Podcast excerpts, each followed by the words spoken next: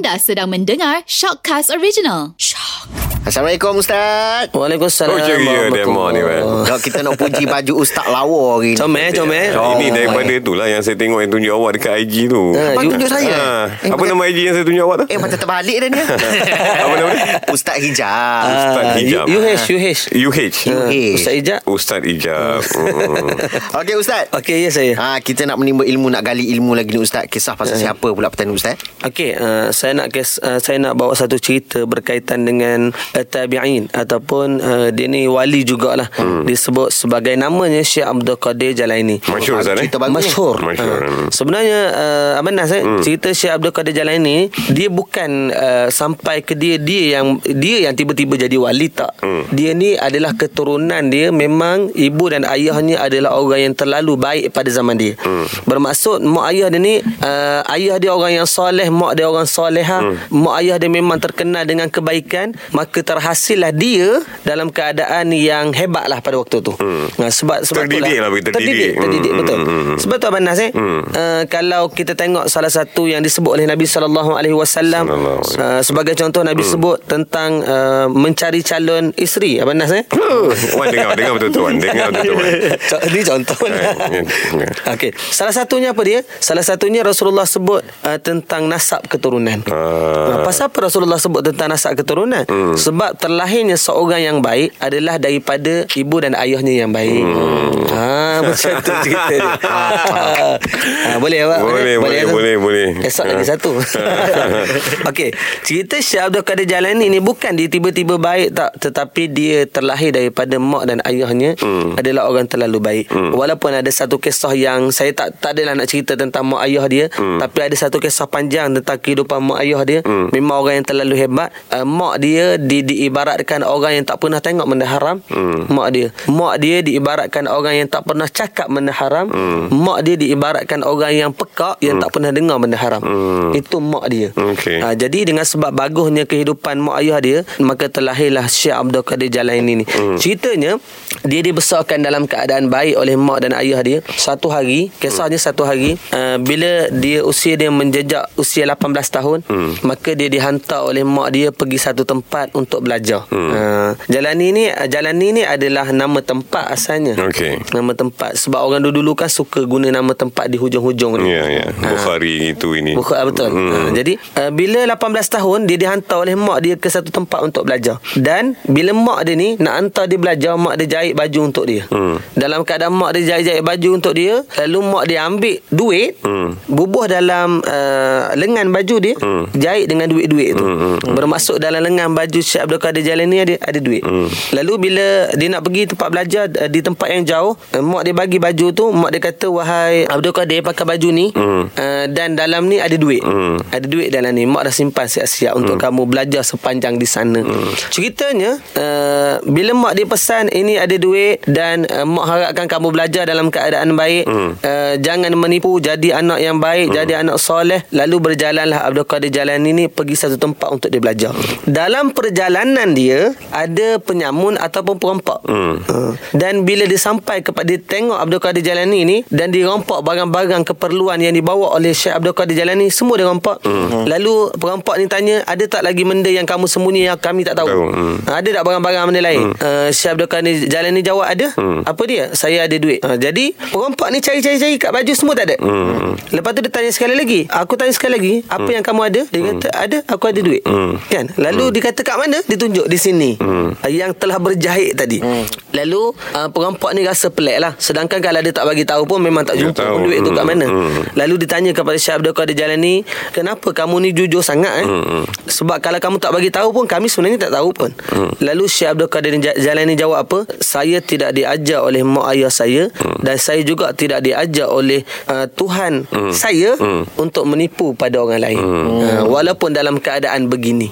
Cerita Syekh Abdul Qadir Jalani dengan sebab jujur, hmm. baik amanah dia, hmm. maka perampok tadi insaf dan sama-sama ikut dia hmm. mencari Masya ilmu. Allah. Ha itu Asbab dia eh. asbab. Hmm. Ha, tapi nak nak cerita apa dia tentang kejujuran. Hmm. Ha, tentang kejujuran dan juga sebahagian hari ni ya, abang Nas eh, orang kata uh, ada apa ni ada istilah menipu sunat menipu sunat. Hmm.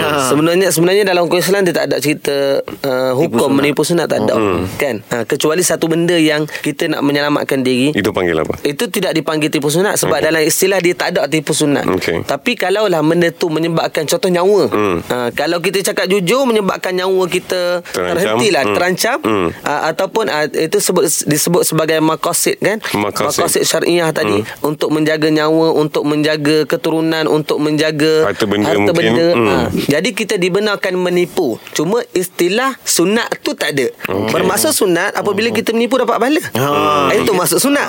Oh, buat Kan? dapat pahala. Buat dapat pahala Seolah-olah Ada satu galakan untuk kita hmm. Menipulah hmm. Sebab kalau aku tipu ni Dapat pahala hmm. ha, Sebab dalam Islam Dia tak ada hmm. uh, Istilah tipu sunat Term tu tak ada Ustaz eh? Term Yang tak ada. membolehkan untuk kita punya muslihat dan sebagainya. Betul ha. Hmm. Sebab term uh, Sunat Tipu sunat tu tak ada Okey. Cuma bila dia mengancam nyawa Harta apa semua hmm. Kita dibenarkan tipu Bukanlah bermaksud Bila kita tipu tu Dapat pahala hmm. Okey ha, Jadi itu uh, Salah satu cerita Syekh Abdul Qadir Jalani Dia banyak lagi lah hmm. uh, Tentang Syekh Abdul Qadir Jalani ni Satu benda yang hebatnya hmm. Abang Nas eh Hmm. Syekh Abdul Qadir Jalani ni Dia dibenarkan Buat benda haram Tapi secara logiknya Wan eh hmm, Adakah kita dibenarkan Buat benda haram Kita manusia biasa memang tak boleh lah. Memang tak boleh eh? Nak ditegah. Tapi Ah. waktu lah nak buat. Yang tu nak buat tu.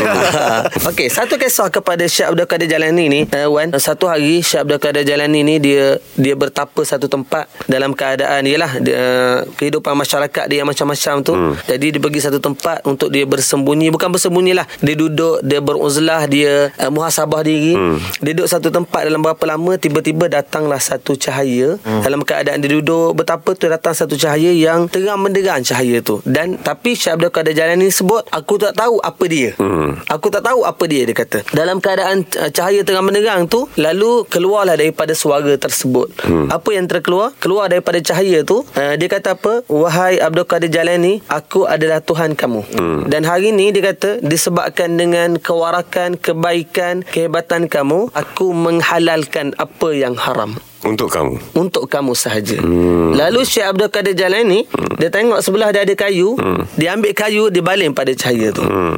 Dia kata apa? Hmm. Dia kata, setan kamu tak payah tipu aku. Hmm. Uh, kalau ini daripada Tuhan aku, Tuhan aku tak akan membenarkan aku buat benda haram sampai bila-bila. Hmm. Bila datang ini, aku tahulah sebenarnya ni bukanlah Tuhan, tapi ini adalah syaitan dia kata. Hmm.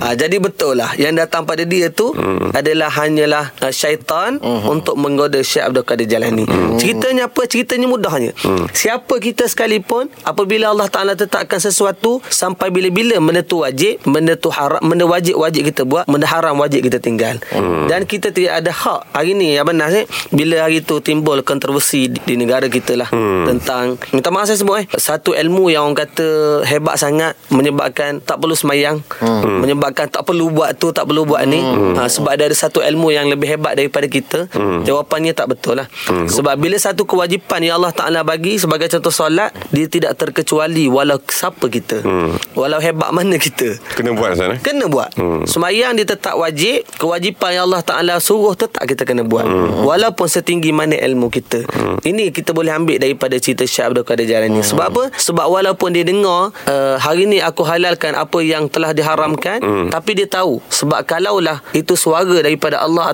Ataupun perantaraan Ataupun malaikat dan sebagainya hmm. Dia tidak akan mengha- Menghalalkan Apa yang telah diharamkan hmm. ha, Jadi uh, Sebenarnya kisah ni Bukan sekadar untuk kita dengar-dengar Betul-betul je tidak hmm. Tapi ambil pengajaran lah untuk kita Supaya Sampai, sampai bila-bila lah Hmm, hmm. Yang wajib tetap wajib Yang haram tetap haram Benar sekali. Baik Ustaz, baik Ustaz. Dan satu lagi uh, Cerita Syekh Abdul Qadir Jalani ni Oh, ada lagi? Ada Ha.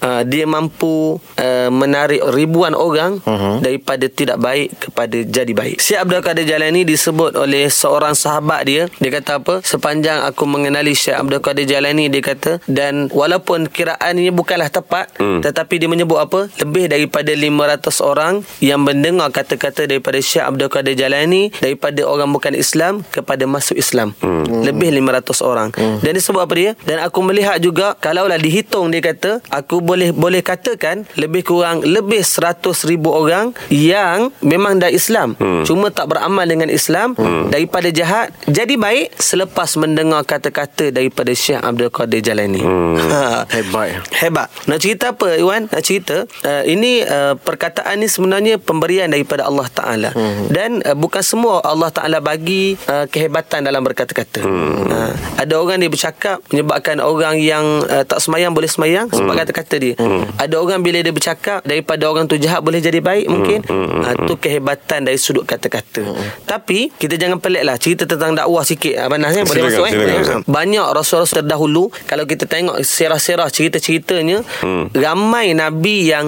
dia ni nabi dia ni rasul hmm. tapi isteri dia tidak beriman dengan dia Hmm. anak-anaknya tidak beriman dengan dia Okey. Nabi Nuh alaihi salam Nabi Yunus alaihi salam sebagai Hmm. contoh Nabi Yunus dia berdakwah sahaja se- sehingga 900 tahun Hmm. tetapi orang kampung dia orang daerah dia orang negeri dia seorang pun tak ikut dia Oh. Ha, dia bukan berdakwah 9 hari bukan uh, 90 hari tetapi 900 tahun 900 Ha, sehinggalah Nabi Yunus alaihi salam cerita Nabi Yunus kan hmm. dia naik satu kapal dia rasa pasrah aku dah berdakwah 900 tahun hmm. uh, seorang pun tak nak ikut Tak aku ikut, hmm. akhirnya dia pasrah dia berserah pada Allah Taala dia rasa kecewa dia putus asa hmm. uh, cerita tu kan hmm. dia naik kapal yang akhirnya diundi dia kena terjun hmm. uh, ditelan ikan nun hmm. nak cerita apa kadang-kadang dakwah kita ada cabaran yang Allah Taala nak bagi hmm. sebab tu cerita Nabi Yunus tadi nak cerita walaupun dakwah kita dah makan masa lama Bukan tak buat, Ustaz, eh? bukan tak buat Hmm. dia berjalan uh, dakwah dia setiap hari tetapi tak ada orang ikut Hmm. uh, mungkin itu ujian bagi dia uh, menyebabkan contohnya Nabi Nuh alaihi salam isteri dan anak dia sendiri tak ikut dia uh,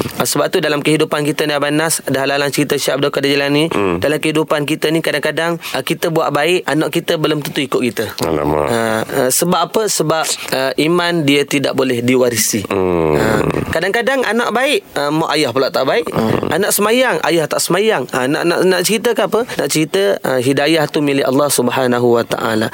Kisah Nabi sallallahu alaihi wasallam, pak saudara dia jaga daripada dia kecil sampai besar. Tiba-tiba pak saudara dia ni mati dalam keadaan tidak mengucap dua kalimah syahadah.